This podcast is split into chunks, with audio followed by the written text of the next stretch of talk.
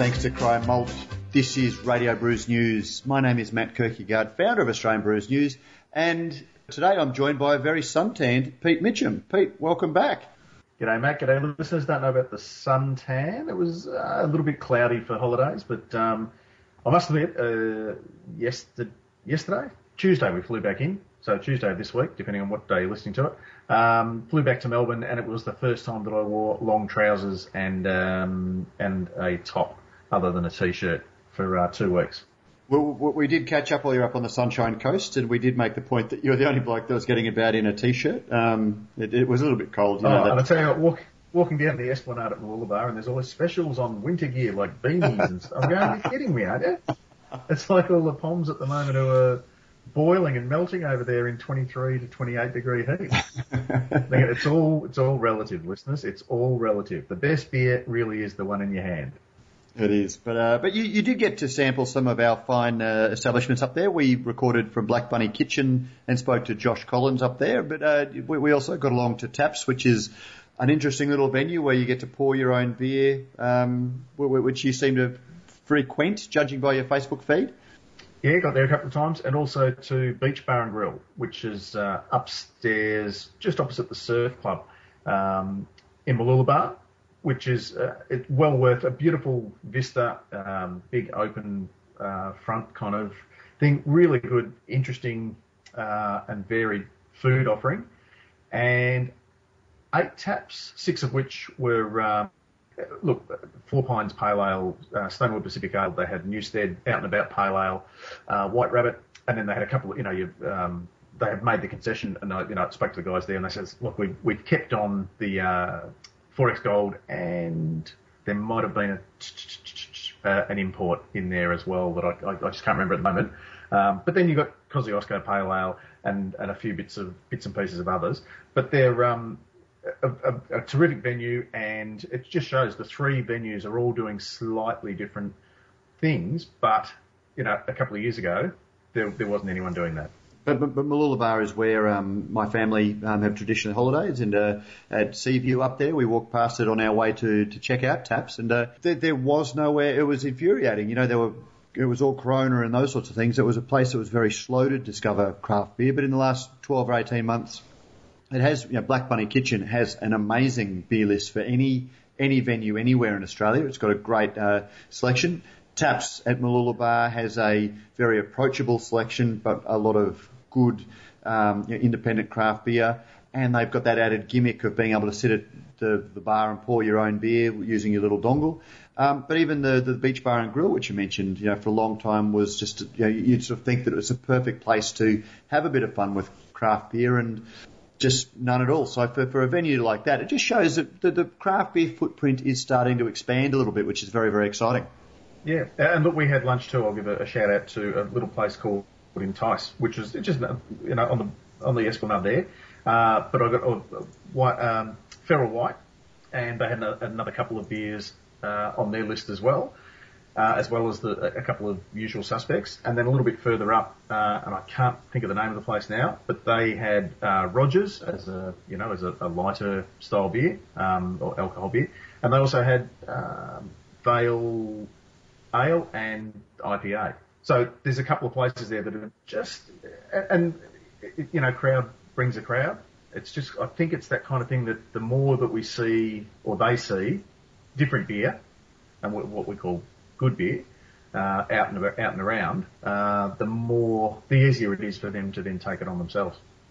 Absolutely, and you know, speaking of beers expanding footprint, that brings us to one of the biggest um, brewers in the country, CUB, and we broke the exclusive this week, uh, looking at CUB's uh, well, you, know, you describe it as their new strategy for, for craft beer. Um, that's very much, uh, you know, once you've had yak, you'll never go back, seems to be the strategy, Prof. Um, by the time this podcast comes out, the, the story will have hit um, the, uh, the, the website. But uh, to summarise it, listeners, we've seen uh, CUB, which it would be fair to say that they've struggled a little bit in the craft beer space. And it's actually, that, that analysis that I've given uh, multiple times was backed up by an IBIS World um, industry uh, assessment um, that pretty much talked about them struggling um, compared to Lion. And uh, they've counted by uh, Fat Yak is the headline brand. Um, everything you're going to see from uh, CUB is going to be about Fat Yak. They've launched the new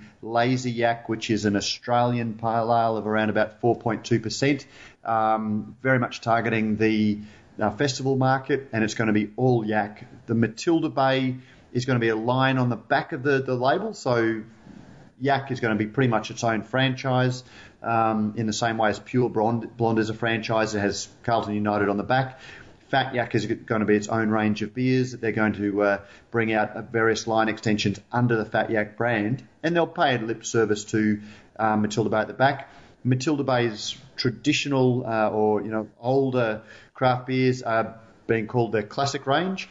Next year we'll see another um, what they call a franchise being developed, um, but Matilda Bay is they may not describe it this way, but this is certainly how it sounds. Being sidelined, or you know, it, it's going to be there. Um, it's too big to uh, kill off, but too small to, to really focus about.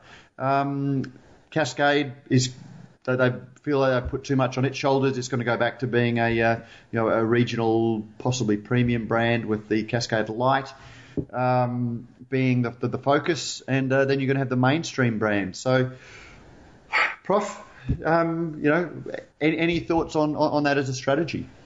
Yeah, it's interesting that you said they've struggled. I would use the word floundered um, in terms of what they've done in the craft space. Uh, and you're right it's it's too big to kill off, but it's too small to to care about too much. Uh, I, I, yeah, I, I watch this space with interest. I shall. The, the thing that I'm hearing, um, you know, when I spoke to Tim Avadi, who's the new uh, sort of head of craft and premium, you know, he sort of said, "Oh, look, you know, Matilda Bay just hasn't got traction." And I, the number of times we've spoken to, you know, way back to our good friend. Um, uh, Vincent Rui when we talked about it. You know, they said, "Oh, Mountain uh, Fat Yak's been sort of ignored, and uh, you know, it's going to get some love. It's going to get." You just get the feeling that they've never given it the chance to to get any traction. Um, it, it it's a brand that I love, and it's also a whole lot of beers that I very much love, and I think that are you know some of the best craft beers. You know, Alpha White, uh, sorry, Alpha, um, the uh, Redback, Dog Bolter, Dog Bolter. Um, and they see it as the pointy beer geek end of the market. They've identified Fat Yak as being a brand that, you know, you know, flavour wise and you know, branding wise has uh, hit the, um, the, the, the sweet spot of the market, and they're going to put all of their emphasis in there. Um, you know, I look. I have had a lot of conversations with CUB over the last 18 months. Um, you know, we, have rebuilt some bridges that suffered uh, over the, um, you know, the, the, the, fraught relationship we had with people like Vincent Rui over the um, uh, Crown Lager and then the Byron Bay um, Pale Lager sagas. Um, we have gone a long way to sort of establish a relationship that we can sort of uh, talk frank, a lot more frankly than we could. And uh, you know, in, in listening to them, to the way they're thinking and the consumer insights that they are, are developing, you know, I, I, there is so much um, that I sort of think, well, yeah, actually you're spot on, and you know that's a really good insight, and that's a really good insight, um, which leads them to sort of put all of their money into Fat Yak, um, and pretty much say, well, look craft beer is always going to, you know, there is a point into the craft beer market that is always going to be far too small for us to care about. Here, here is where we want to put our focus, um, and you know, cream or you know, so take a big chunk of this market with this very successful brand. Um, and, and, and I get that, and then we'll sort of put, you know, we, we recently saw um, their their head of marketing come out and uh, say that, you know, uh, one of their sort of light or you know, um, mainstream market is going to be the, the biggest brand, and they, they are very much a brand focused company. And I get that, and I think it's very smart, and it's very interesting to see where they've drawn the lines around that. I still think that the thing that they miss is that when you go brand first, you you're not nurturing the garden, you're not tending the garden, you're just reaping, you know, you're, you're harvesting, you're not sowing. And craft beer is still a very early emerging market. They haven't invested in um, they, they, haven't invested seriously in consumer education, in growing the market, um, in, in, sort of bringing people to the market. They're looking at the market and seeing which of their brands is finding a you know a, a good, more than a niche, but a good portion of that market and wanting to harvest that. I compare that with little creatures that, you know, sure they've acquired a brand through, um, uh, oh, sorry, Lion have acquired a brand through Little Creatures, but they've also founded the James Squire um, brand, which is the biggest craft beer brand in, in the country and has really gone a long way about education, you know, developing the concept of beer and food, you know, introducing people to styles, and they, they've really done a lot of introduction and nurturing and tending that they're reaping. Whereas CUB seems to want to have this, well, there is this market, we're going to go for a share of that market, we're not going to invest in the pointy end of the market. That's the way I read it, and to me, that I, I, I think is dangerous for a couple of reasons. But um, Mate, I've done. Sorry, I've done a lot of talking there. I don't think it was. I, I don't think I was up on the soapbox. Was I, Prof? You're generally the arbiter of Not these things. Um, it was just yeah. But look, anyone who says, look, I don't care about the uh, the big end of the market. Um, you know, it's it's not for me. Fat yak, blah. I, I, I think you're missing the point. Um, you know, that's where a sizable portion of the growth in craft is going to go. Um, it creates a niche that a lot of the small independent brewers are going to be able to leverage into um, and, and, and and steal away from. Um, but uh, yeah, look, it, it, it is a very important to the beer market that you just can't ignore because it doesn't satisfy your personal tastes. Um, and as we said, Prof, you know they really know how to make good beer, and uh, you know Matilda Bay is a brand that it was good to hear that they weren't killing off any of those. We we might see some losses, he said. Um, you know. Uh, I'm get, gathering that with uh, Lazy Yak, um, we will see the death of Itchy Green Pants at some stage. Um, we might also see um, minimum chips die off, but it sounds like Fat Yak. Uh, sorry, yeah, it's, it's, it sounds like um, Alpha, Dog Bolter, and Redback, um, and Beez Neez. The, the four range is safe, but just not going to have too much love and attention. It was good while it lasted. Hey, can I point out too, just while we're on the topic of um, SAB Miller and, and CUB, uh, news this week that they are importing Peroni in the 25 centilitre or um, uh, 250 ml bottle. Yeah, look, I, I, was going to bring it around to that, so I'm glad you did. Um, now, just to call up because I, I, love this. I, I think this is great. And can I just can I just point out why? And I don't know whether it's a particularly Queensland or New South Wales thing, or whether I just don't get to as many pubs in Melbourne as, as perhaps I I, I should because I'm often working or whatever, rather than just fronting the bar and asking for a beer. But I've noticed the last um, however long, can I have a oh you've got that on tap? Can I grab one of those? And the automatic will be a pint or a schooner or like a, a big, and you've got to say oh hang on sorry mate have you got something smaller than that? Now in Europe I found I was really able to enjoy sensible quantities, uh, portion control if you like in terms of beer. Uh, I didn't mind having 250 ml beers in, a, in, in little cafes and bistros and restaurants. I probably still had the same amount, eh, the same quantity total, uh, as I would in a normal going out for dinner kind of experience. But I just found, I don't know, I just I I, I like the smaller. I, I think the option of having a smaller is, is not a bad thing. But look, I am 100% behind you on this, and I'll, I will jump up on the side box because you know, the, you know, one of our, I don't know if he's a listener. If he is, I hope he doesn't mind me uh, sort of mentioning it. But uh, uh, certainly a reader who goes by the Facebook profile Dan Bruce. Um, jumped on you know, with uh, what a lot of shit. People who drink beer will all eh, sorry jumped onto Facebook and left a comment. Uh, people who drink beer will always drink beer because that's what they like, not because it's pretty and fashionable and oh so cutesy. That's what grinds my gears. So he's got a fairly strong opinion about it, and I think you know he's dead wrong for one thing because you know I, think Crown Lager shows that you know it's how it looks and it's, it's those sorts of things are very important um, because it was as much the brand promise through the bottle and the gold foil that made that. But it, I, I, think he's also a little bit self-deluded in um, in, in what influences his own choice of drinking because you know when you've got you know, dozens and dozens of great pale ales on the market how do you make that choice? Um, so I think there is a you know people who want to just poo-poo it because of that are wrong. Um, I also think that people who want us to say they're, you know, oh, you know, there have been a lot of comments on Twitter and Facebook about, you know, how it's, you know, sort of insulting to women.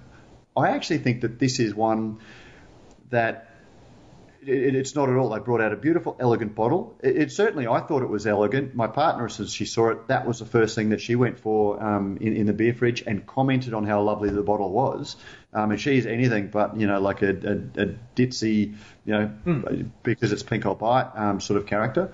Um, so it's definitely got appeal. And, I, you know, I, I think if you're going to take the view that as soon as you start talking about something being elegant for women as opposed to patronising to women, um, which is what upset a few people in the comments on, on, on our website. Um, yeah. You're missing the point. Just because you're talking about women doesn't mean that you're pandering to them or patronising them. And I think the Peroni bottle is a great example of that.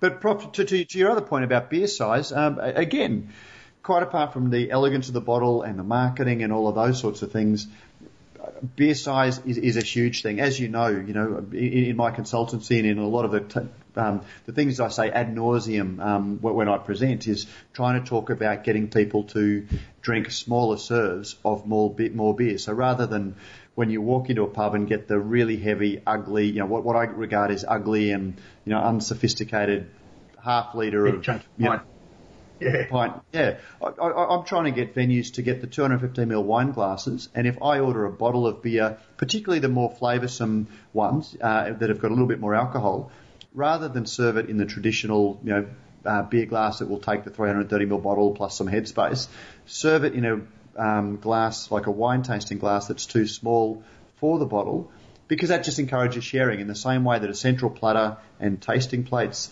let you, um, you know, serve to, to the plate serve the bottle as if it's a, you know, automatically for shared, even if it's a small bottle. And uh, look, I, I, think smaller amounts that allow you drink, you know, it's a very elegant. So uh, look, I, I'm all for this. And uh, mate, if I can make a fourth point that's not completely uh, annoying the readers with uh, just my voice on a monotone. Um, the other thing I love about it is uh, if you are at all curious about the whole imported versus brewed under license debate, go grab yourself a 250ml bottle and a bottle of locally brewed stuff and get somebody to give you a blind tasting um, and you know see what you think, see how uh, you know imported. Taste. Yeah, imported under license, whether you can taste the difference when it, but it's got to be blind tasted. If you know what's in front of you, uh, it, it's not a true test. So, uh, huh, mate, I'll draw some breath. That was a bit of a soapbox and just That's a little good. bit of a, yeah, a little bit preachy. But, uh, as I said last Should week, we give someone else a go? Yeah, absolutely. Speaking of uh, craft beer growing its footprint, one of the real pioneers, uh, pioneer might be overstating it, but one of the sort of elder statesmen of Australian craft beer. Um, you and I have just caught up with uh, Ben Kraus from Bridge Road Brewing. Um, you know, he's a uh, one of the, the, the, truly, you know, one of my favourite brewers in, in the country, Prof. Very much so, and it's Bridge Road Brewers. What, what, what did I say? Bridge Road Brewing, as if you know, uh, a brewing company. Oh yes, we, we, we, yeah, just, you know, we like to get the, the little things right. Oh mate, I make the mistake of always calling him Beechworth Brewery for some because he's so strongly Beechworth. That, that's the first thing that springs to my mind. But we, we caught up with Ben uh, just a little while ago, and uh, my first question to him was: In ten years of brewing, um, what does he what does he think has been the biggest change? Uh, I think the the biggest change has been growth in the industry. So um, just seeing growth from from all angles, uh, coming from the number of breweries, uh, the number of people drinking craft beer, and the number of venues willing to, to put craft beer in their venues. It, it's just something that is constantly changing uh, for the good, so it's increasing. Um, sure, we've seen a number of different venue ideas and, and breweries um, who, who, are making different beers, but I mean that that's just a, an evolutionary change, I think, from the industry that we've probably seen uh, overseas, maybe in the states and other places. So um, yeah, for me, what I notice to be the biggest change is just, just the growth, overall growth. It it must be exciting after all this time to really see that growth coming through, though. Yeah, but it's been pretty constant. Um, so, so for, we've seen growth from our first year, um, and you know we've seen growth on all fronts. So there's there's trends where the number of breweries has increased, um, perhaps quicker than than the rate of the number of venues, so a bit of a squeeze um, on the places he's selling to and some competition. Um, but then quickly uh, we see a number of venues increase, uh, and then and then we see more demand for our product. So it was something that happened probably from the first year that we opened. We we enjoyed growth. Um, both of our own business and, and the industry as a whole, and it's just continuing down that path. Well, perhaps we can go back to the, the start of uh, Bridge Road Brewers. Now, we, we have spoken you know, a, lot over the last 10 years, and my understanding of the origins of the brewery, uh, a, a, young winemaker, trained one winemaker called Ben Kraus, went overseas, did a couple of uh, vintages in Europe, came back with aspirations to open his own winery in, in Australia. Land prices were, were up at that stage, making it cost prohibitive. And uh, so you, you took a bit of a, a about turn or a bit of a 180 and uh, started a brewery in your dad's shed. Is that a fair summary of, uh, of, of what happened? Yeah, pretty much, um, and and better than than I could surmise in such a short time. But yeah, that, that sort of covers what I've done. I'm, I'm sure that's uh, what, what you've given me in a rush uh, in in the past. I'm sure that came from you at some stage. But maybe tell us about what led you to wine in the first place. To wine, um, so yep. to wine, so uh, to bumbled my way through high school um, uh, just to get through. Um, wasn't sure what I wanted to do. I was I was always into design, um, so most of my subjects at school were artsy ones. Um, industrial industrial design was a field I wanted to get into. Probably should have tried harder at high school if I wanted to to be accepted. Um, but I worked uh, locally at Sorrenberg Vineyard and Winery and, and really enjoyed the experience of growing things, uh, working outside. He had a really uh, open workplace in that I was able to, I was probably the main employee there, I was able to do a lot of different things, including winemaking, working in the vineyard, um, and work on machinery. Um, we used to invent and build different pieces of material rather than buy them. Um, so a really interesting place to work, and, and through him, um, I, I gained some contacts in in Germany. Um, I guess down the track, but through him I was interested in wine and, and enrolled in university to study, study viticulture and, and some winemaking.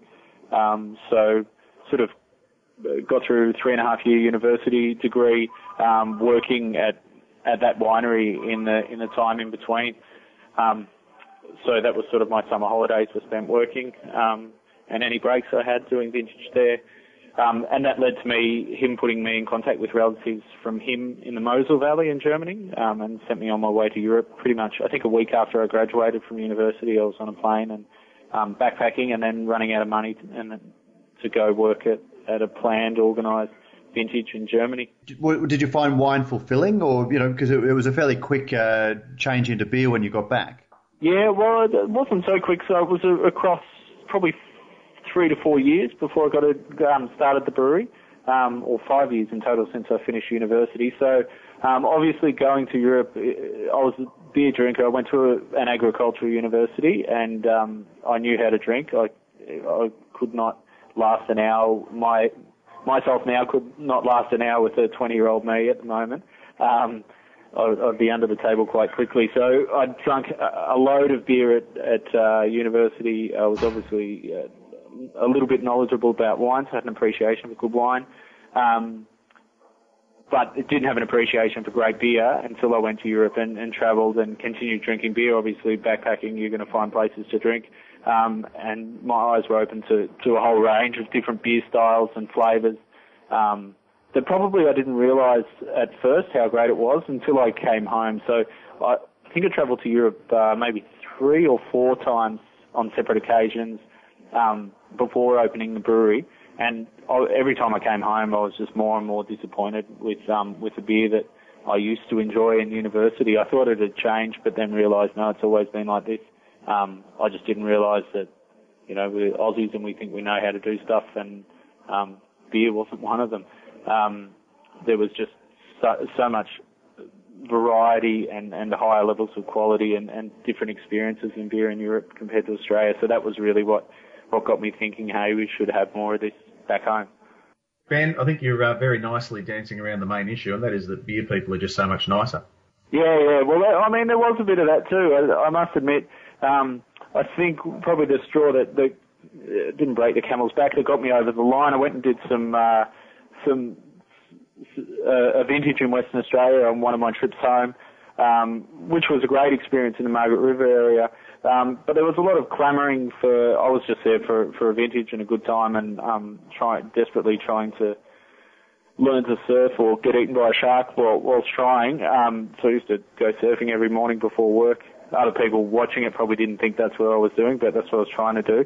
Um, and so, so you know, it was a new experience. I travelled with my with Maria to to WA. My partner had met in Austria. Um, I was going to say, not not only did you bring back a love of beer, you brought a a, a, a Fraulein to uh, to be your business partner. Yeah, exactly. Um, and yeah, in the industry at that time, it was quite competitive. Lots of graduates out of university, um, sort of wanting to be number one. So it wasn't, I don't know, it was a bit, it was just a bit of, maybe there's a touch of snobbery and a bit of clamouring for, for hierarchy just generally throughout the industry. Um, and the beer industry just seemed so, so much more open. I remember when I was first thinking about doing it, I got in contact with Paul Holgate. I think it was, would have been 24 maybe if I was lucky. Um, he opened the doors to his brewery, let me come down to Woodend, which he had brewery in his garage at the time, um, and showed me and told me everything. He's really open and friendly, and um, that's the general feel I got from the entire industry. So why not make the change over to to a fun industry? And and luckily the the industry has pretty much withheld that that fun um, openness, I guess. Been touched before on uh, and the, the changes in the 10 years since Bridge Road began one of the things I can imagine would be kind of a little bit of a, a bittersweet, double-edged sword kind of thing is that early doors, it must have been really hard to get your beer uh, out of anywhere, to sell anywhere other than from the brewery. It's obviously now a lot easier, but coming with that is that there's a lot more competition for your beer. Is there any sort of sense that, I guess, as an elder statesman of the craft beer scene, that, that you, um, I guess, not, not get preferential treatment, but are you do you find that it's it's easier having that ten years behind you to get your beer into into venues? Um, oh, it's hard to say because I don't really know how hard it is for others. But but I would say, yeah, there's obviously some benefit in in being around in the industry for a longer period of time than than some of the guys starting up now. Um, but on the other side to that, the craft beer industry, as you know, is is a lot to do with um, what's new and exciting. So um, you know, although it might be uh, to our advantage to be well known and have 10 years of history and people have confidence perhaps in our brand and recognise it and it's, it's an easy switch. Perhaps if we go to a new market, they're, they're saying, hey, we, we know about you and we'd love to have your beer. Um, so as much as we get that, there might be some, some young guys down the road who, who are doing some really cool, interesting stuff and we go to a venue and they say, no, actually, um, we're, we're more interested in these guys are doing something new and exciting and, and you, you know, you've been around for 10 years, so you're, you're old hat. Um, so yeah, there's, there's both sides of it. Um, generally, we, we try to try to keep our, our foot in the water, I guess, uh, in terms of making new and innovative things, both because it's fun and work would be boring if we had to do the same thing every day, um, and because you know it's it's it works in terms of marketing our products as well, being exciting and and doing new things is, is what the industry sort of based itself on. Ben, one of the things that I, have always seen as being the hallmark of what you do is, you know, we have seen some very big startups. We've seen some grow, you know, start small but then grow quite quickly. You've always taken, uh, you know, uh, to an outsider, a slowly, slowly approach, and there's always been sustainable growth. There's never been explosive growth. You've uh, sort of uh, sort of been expanding at, at, a regular rate, but it's it's you, you're, you're still a, a regional brewery that maintains very strong roots in the community and is growing. Has, has, that been a conscious strategy, or you know, what what what has marked your um, approach to business? Um, I guess it's been uh, maybe a little bit controlling on my behalf, and, and not wanting to um, to take too big a risk. Obviously, starting a brewery is a big risk, and, and some of the the beers and things we we do probably come across as a little bit risky and doing different things and changing things quite often. Um, but yeah, our, our, strategy has been just reinvesting. Um, I was worked a lot in the past. I used to work every day of the week. I don't know when I opened, I probably probably could say I did six months without a day off easily, probably longer. Um, and so we'd put every cent that, that came back from the brewery, brewery back into the business. So um, started on a tight budget with some some gear that was limited, and whenever we got enough money, we would perhaps invest in some better gear or expand the gear. Um, and we haven't, apart from the original loan I got from the bank to start the business, we've never really gone out to get any any funding or loan any further. So that's sort of controlled our expansion. It's been expansion through through our own revenue and um, just reinvesting capital we've made back into the business.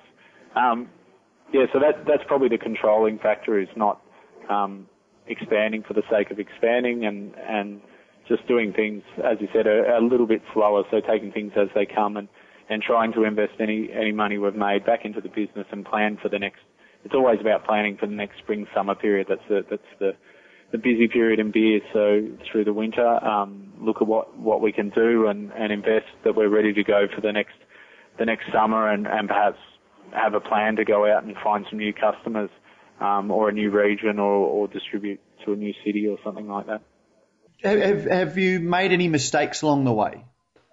I all the time. Uh, you know, I think we probably make mistakes every day on on certain things. Um, nothing nothing big that we regret that's been an absolute failure or anything, but um, you know, you change recipes or you change designs or you know implement a system that perhaps isn't doesn't work the way you thought it would. Um, but that's just all part of of doing what we do. Um, and I guess part of that doing it slowly as well. You know, we haven't, we're not burning millions of dollars to make sure we've got the best piece of every piece of equipment you could possibly have. Um, sort of adapt and, and do things as best we can. And, and because we, we also don't just make a couple of beers and keep pumping them out, um, and we try new things all the time, then we're going to make mistakes. Obviously, there were far fewer brewers uh, uh kicking around when you first started, so it was uh, a lot less crowded market, but at the same time, uh, that there wasn't as big a market for, for craft beers. Do you think that you know it's, it's possible to start up in the very limited, small scale way that you did 10 years ago and still have that, uh, you know, organic growth that, that you've experienced? Um, yeah, definitely. And I think guys are doing it at the moment too. Um, obviously, uh, we're seeing, I, I try to think of some Victorian examples that I've seen as maybe young guys doing some, some really interesting things and with a small budget. They're probably, um, Moondog are probably a really strong example and, uh, the guys at Seven Cent, um, in Victoria, I think it's Seven Cent, um, you know, they've, they've got a really small budget. They've, um, uh, they've started, I think, you know, probably with, with their, with their own, their own capital, capital um, in a small town and, and done their own thing. So definitely, as long as you and it's, I mean, the wine industry is pretty comparable as well. That's a, an industry that's that's oversupplied, but that you see really people with great product and a, and a good story and a, and their own niche are able to start up even now in a in a oversupplied wine market and succeed. So there will always be opportunity as long as as long as you, your product is is great and your stories that that you put with it is is is an authentic one and a good one, um, definitely. But uh, but I would note that you know it was much easier than when I started um, in terms of getting media coverage. There, there was beer was a news story, so it was easy to put out a press release and and get um, you know national media to put up put it up in their in their pages um, and and get noticed. I'm sure you guys see through through beer media how many new release beers collaborations and and stories that might have been big news um, 10 years ago aren't even, aren't, aren't even worth publishing now. So there's there's that angle that's more difficult for new startups, and the other is um, we're seeing a real, uh, you know, perhaps when I started there was more breweries focused on beer. So I, I don't know how to say that properly, but but their their whole their whole focus and and reason for being was I really want to make some cool beer because I think beer could be better and I'm into beer and I wasn't a home brewer but other people have come from home brewing and they know their, their products are good and they want to take that passion further and, and take their beer to the world or to Australia. Um, and sure, it's a way to make money and, and do things, but it was starting with a really simple idea of how can I produce beer on a bigger scale and, and, and work out a way to sell it. Um, we're seeing much smarter investors come into brewing with really good business backgrounds and um, strategies of marketing and strategies of uh, distribution, and, and some of them have everything. So they have a strategy of how they're going to market their beer, a strategy of what their investment level needs to be, a strategy of, of you know, route to market, um, everything along those lines, and also a real, really strong strategy of, of product that they're going to make. Some of them less so, and some of them have it all. Um, so that's, that makes it really hard for the startup homebrewer or the startup young person um, that, that's coming with a lower base of capital and perhaps less experience in the business world. Um, so definitely the industry is getting much more professional and, and more strategic um, when it comes to new startups. They're, they're, you know, some pretty impressive businesses starting up in the brewing industry at the moment.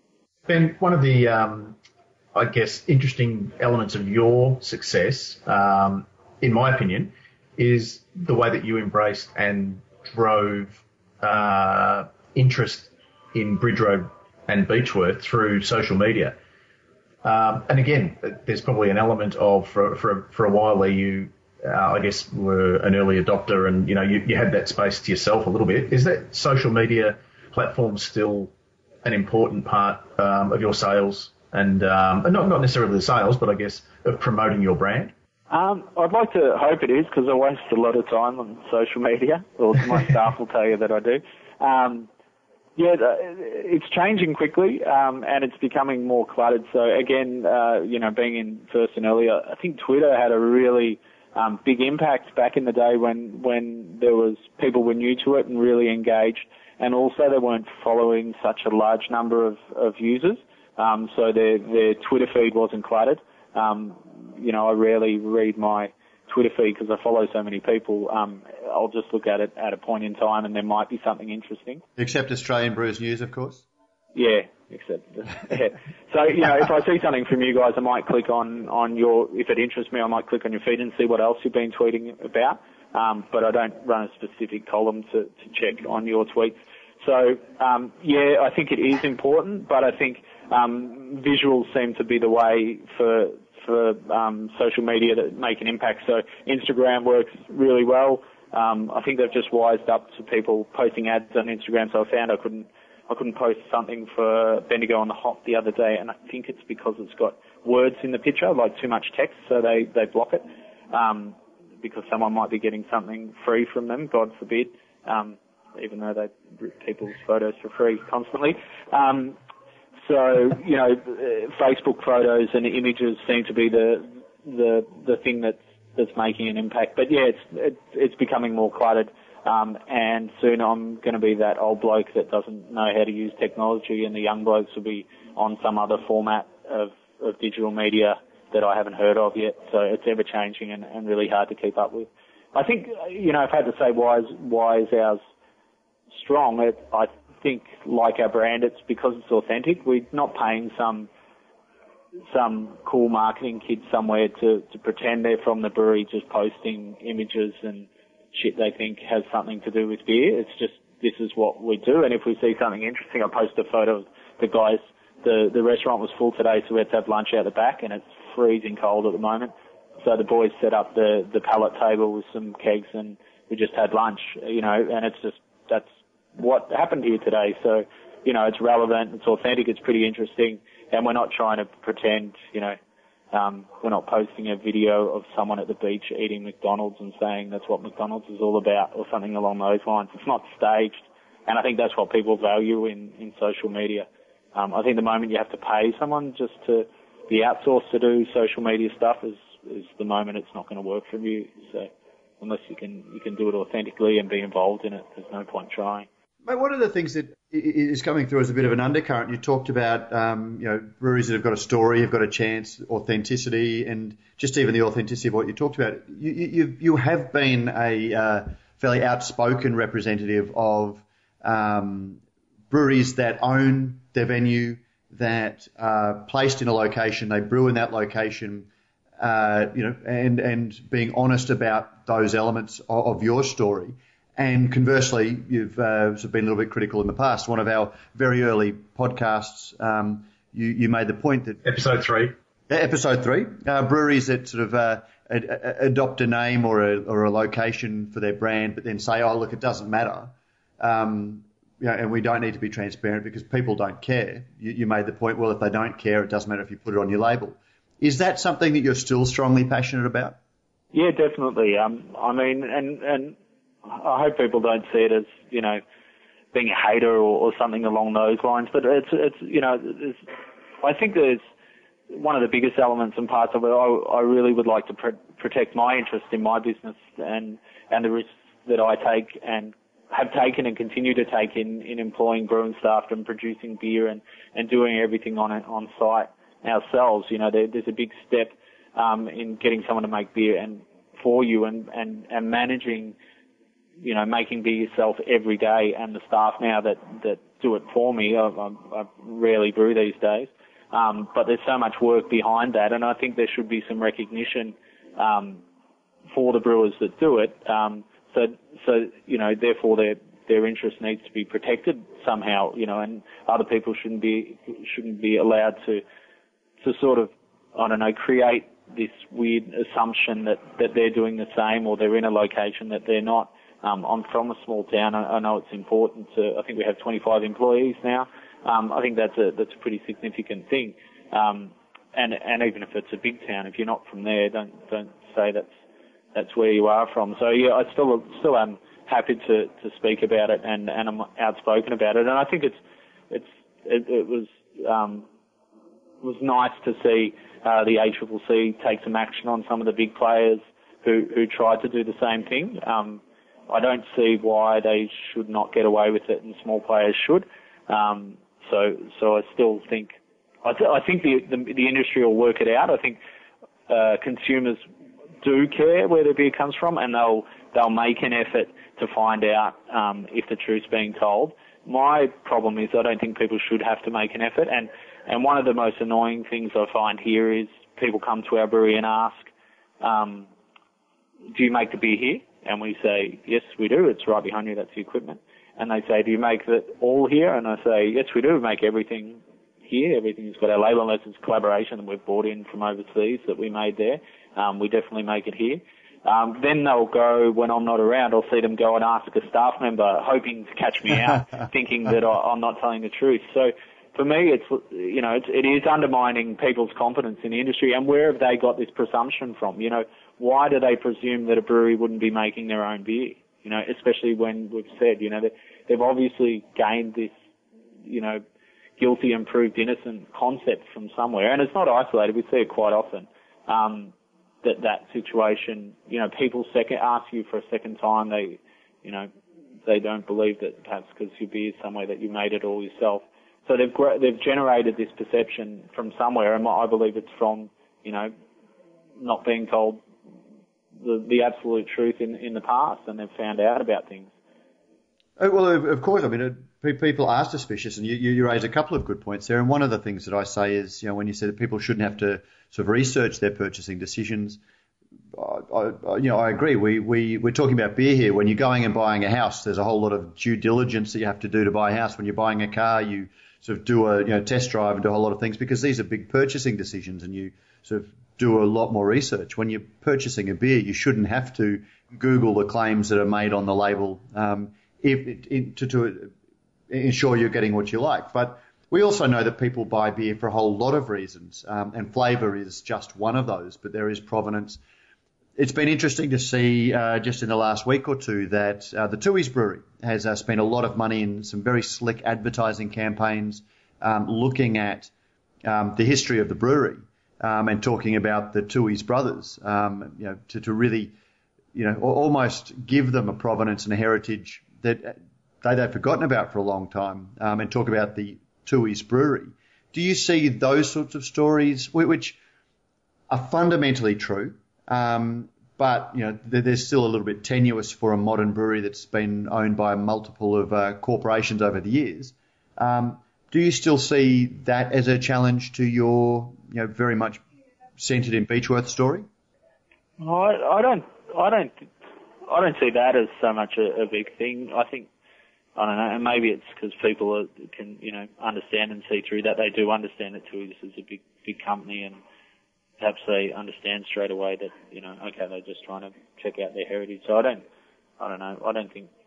Maybe I'm wrong. I haven't seen a campaign, so I can't, can't draw big perception on what it is. I don't watch that much TV. Um, you know, but I, I mean, this issue. We, I mean, we're in a little craft beer bubble. It's it's an issue for all industries. I see small producers of ice cream complain about, um, some, you know, ice cream brands made by other companies claiming certain things that that they definitely are not. Um, I'm sure it's the same in the muesli industry and and so on and so forth. So, um, you know, I guess I, to be honest, I don't know about the the Tooheys campaign. I don't know how it would impact me. I think it's, you know, and I get, I understand that big breweries want to play small breweries sometimes and and show that sort of thing, which is fine. Um, it just, as long as as long as things are clear, I think a, a really easy way to fix the problem would be um, having some labelling condition that that that has, I think, with foods to say where that where that um, beer was manufactured, and and you know it was it was manufactured by this company at this address, and it was manufactured for this company if it was manufactured for someone else. I don't think there's anything wrong with it. I think people often misread that. I think that's that's not how beer should be made. I, I understand that's um, that's a great way to make beer. I've seen some awesome success stories and really great beers coming out of beers made that way. Even in, in Australia, some that we, we're sometimes envious of the quality of. Um, it's just the telling of the story and, and the, that misrepre- misrepresentation that, that, you know, will in the longer term undermine people's confidence in the integrity of the industry. That's, that's really my thing. I think you can, you can still tell a great story about how you and, and your business partner fantastically into beer and you wanted to do your own thing and you used to have X job and you gave all that up to become, um, to start this brewing company and you, you came up with the recipe and took it to, um, to a production brewery and this is where it's made. I think that's an authentic story. I don't, don't understand why people would tell a story in another way because you've got to back it up every day. And if it, if it is a bit misleading, it, it must be uncomfortable. I, I just, yeah, I'm not sure how to. Oh no, but it, it, of course it's not the the big brewers who are pulling out uh, creative stories. We've seen you know a number of breweries, uh, the smaller breweries with some you know wonderful, um, you know generous, creative people who have been real bastions of the um, craft beer movement. And you know uh, Mountain Goat's an example, and uh, also Two Birds is another great example um, where they've either started their label or in the case of Mountain Goat have seen most of their production transferred off site. Um, and there's been a real reluctance to change the narrative um, that goes with their brewery um, for the bus- business decisions you've made. Um, you know, d- despite your personal liking of the people involved, that must be a hard thing to, to, to deal with as well. Yeah, I guess I'm I'm probably a bit removed from um, from everyone else at the moment too, so it's no no big issue. I mean, I hope that you know I can speak. I still speak to the guys that that maybe in meetings of past I've, I've had some not, I don't know, we've had some conflicts of opinion in how things should be presented, but um, but we still get along really well, so it's it's not a big negative thing. But yeah, I I, I do see that as a challenge. I see it more of as a you know now I, I don't I guess I don't take up that um that fight very often anymore. Um, but I think it, I think it is something that's going to change, and I think it's something that's going to change industry wide. Um, you know, there, there's going to be um, a push from from consumers um, or the from within the industry that says, okay, let's just work out how we're going to tackle this this as a problem. I think it will be recognised as a bit of a problem. You know, with the what was it, the great with the Byron Bay Brewery is probably the best example we know about, and and more recently the the Aussie what was it called Aussie beer made in in China. Aussie beer, yes, um, yes. You know, as we see more more things like that pop up, um, we'll see people take note, and I think we'll see a change within the industry. But yeah, I don't think I'm I'm uncomfortable or, or or anything with anyone in the industry. I just you know make my points known, um, and and that's about it. There's no there's no conflict. I guess. No, no, no. Sorry, so I wasn't suggesting that, but it must be make for some interesting, as you said, some industry interesting discussions around the, uh, you know, sort of the, the, the bar room during Good Beer Week and things. Yeah, yeah. I guess so. Um, I don't know. I probably haven't probably haven't haven't harped on it too much. Apart from uh, discussions with you, we always manage to, to get on the topic um, in private or, or, or otherwise. Ben, so in this episode, we're celebrating the last 10 years of uh, Bridge Road Brewers in Beechworth uh, yep. and your involvement with it. Putting the crystal balls on, what um, what do the next 10 years hold for both Bridge Road and for the industry as a whole? Um, uh, I more growth. Did I say that at the start? So we've we've actually just put on um, a CEO. Donald Macy's actually sitting in the same office me as me at the moment. Um, so you know we'll, we'll see some changes at Bridge Road, I guess, in terms of how we manage our business. Um, we, I guess there's some areas we've grown quite organically over the last 10 years. As I mentioned before, got 25 staff, starting with two. Um, so so there's a whole lot of uh, stuff that we, we need to, I guess, get in, get organised in our business just to make sure business keeps running smoothly and we have capacity to capacity to grow with the market. Um, I think I mentioned before, you know, we're seeing more um, professionalism in the craft brewing industry from, from new starters or other businesses expanding. So that's one skill set we're trying to, to get more of in our business. So just getting more professional about how we make decisions and, and structure the business um, and allow ourselves to grow. The, the industry will keep growing um, and we should keep growing with it. Um, we also mentioned before, you know, what advantage do we have from being in the industry for 10 years? Um, if we don't do anything, none. If we just stay the same size and don't take advantage of our long-standing um, reputation and, and, and people's, I guess, knowledge of our brand, then, um, you know, in 10 years we could see no advantage. Um, so we really need to make sure that we, we keep our, our finger on the pulse in terms of what the market's doing, continue to find our own way, so stick to our guns and, and, you know, keep doing things how we've done them, um, be honest and, and, uh, uh, authentic in, in what we do and continue to make cool beers. So continue to make different beers and, and push the boundaries and look outside of, of Beechworth and look outside of Australia and, and look for new trends and create new trends of our own. Um, and yeah, continue, continue on the path with the industry, which is going to grow. Speaking of 10 years, uh, what celebrations can, uh, can beer drinkers expect, uh, from you uh, to, to, to mark your 10 year anniversary? I don't know. Um, we just released our uh, B2 Mac 5, which is uh, anniversary beer we've been doing.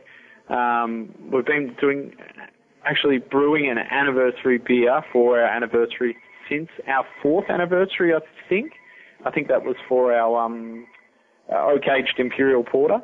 Uh, and we've done a few different beers and we've uh, sort of stuck on for the last five or six years making the, the B2 series. We had a gap after the first one, but we've continued on from Mac 2 to Mac 3, Mac 4, and now Mac 5. Um, so that beer is being released at the moment. It's on tap in a few places around the country, um, and bottles are starting to roll out in the next week or so. Um, so that's for beer drinkers uh, to find and enjoy, um, and and sort of taste. Perhaps I think we did a, a brew 1000 to showcase what we'd learnt in a thousand brews. Um, it wasn't that long ago, but I guess Mac 5 is just, uh, you know, a celebratory beer from ourselves, perhaps for ourselves, but for everyone else as well, um, sort of showcasing what we know about brewing and what we like in beer. Um, so we hope, hope that translates to people when they drink it. Uh, we had a staff party last week up up at Mayday Hills Mental Asylum in Beechworth. There's a restaurant there. Um, so we we just uh, had a bit of a talk about what we've achieved in 10 years. I, I showed some some slides from my recent trip to California to make everyone else jealous, um, and and just enjoyed things in privacy. And then next Friday we've actually invited uh, people, mainly locals, uh, from around town and and northeast Victoria who have had a positive influence, and and perhaps their suppliers or tradesmen, um, old blokes that helped me out at the start. Um, family and friends. Uh, we're having a bit of a, a get together at the brewery, just uh, pour some free beer and, and, and provide some nibbles for people and just have a bit of a, a catch up. Um, so that'll be that'll be next Friday at the brewery. And I should say it's, it's not something that has anything at all to do with your 10th birthday, but uh, people who want to try your beers and keep up to date with the uh, the new and exciting beers that you're doing, uh, you do have the posse um, that people can sign up to and get regular uh, uh, deliveries from Bridge Road. Yeah, thanks. Thanks for the plug. Um, yeah, we do have the the posse. We found it, it's re- been a really good initiative. I'm not sure when I kicked it off. I was trying to do a, a timeline of the last ten years, um, and I didn't make it past the first two years because it just it all just blurs into one. Um, uh, result of years of alcohol abuse, perhaps. No, just a result of being busy all the time. The I think we started the posse maybe in 2006 or 2007, um, and it's quite large at the moment. I'm I'm pretty sure we'd have the the largest beer club from a from an independent brewery in Australia, or from a brewery in Australia. So we send out regular regular shipments every second month or every three months, depending on the membership. Um, we, we've just released a beer, uh, the Winter Posse Ale. So we brew a Posse exclusive beer for winter and for summer, and we just did a, a dark lager with vanilla that we got from a local ice cream maker. Um, so yeah, it is a really good way for people to, to keep up with what we're doing and get a range of beers. Obviously, we I think we have 22 beers on the cards at the moment. Um, I don't think there are many, if any, bottle shops that have all 22 beers available. so the posse is a good way to get sort of a, a, a taste of most of the beers we do, or at least most of the good ones we do, to get an opportunity to try them. Oh, Ben Kraus, congratulations uh, on, on all you've achieved over the last 10 years. Thank you very much for uh, 10 years of brewing for our pleasure, and uh, hopefully we'll uh, see you continue for a lot longer yet. Yeah, and th- thank you. I know I probably wrote it as a private um, email yesterday, but thanks to you guys um, and anyone else in, in the um, beer media industry for, for giving brewers a voice. Um, over the past, I don't know how many years, but lots of years. I remember when we first met, perhaps at the local tap house, Matt, many years ago. I don't know where it was. Oh, mate, I, I, I'm- we, we, I, I've been, I've actually been doing uh, beer tastings in Brisbane for 10 years. I started with Ian Watson 10 years ago, and uh, one of the first breweries that we uh, got in contact with to uh, to get some beer sent up was Bridge Road. Yeah. Not long after we started, so uh, we, we at least have had phone contact probably for nine years, and uh, Catch up every year or, or, or maybe once more than that. yeah, yeah. Ho- ho- hopefully, it won't be too long before we catch up again. Yeah, cool. And um and and thanks obviously to anyone that's listening to the podcast that um that has at any point supported Bridge Road Brewers or continues to support us or will support us in the future. So um thanks everyone. And if you don't, you should. Yeah. So, good on you, Ben, mate. Thank you for joining us on Radio Brews News. Talk to you again soon. Cheers. Thanks guys. Cheers, man. in a garden. What a garden. Brews News is made possible by Brewpack, Australia's number one craft contract brewer. With over 100 craft beers and ciders on the roster and counting, Brewpack specialises in offering growing craft breweries a home for their packaged and keg beer, no matter how crafty. Serious about handmade beers, and with an open door policy, Brewpack's brewers love having passionate, hands-on partners in the brewery. Thinking about craft contract brewing? Think Brewpack. And uh, yes, we thank Brewpack for not only making a whole lot of great craft beers possible, but also for making this podcast possible.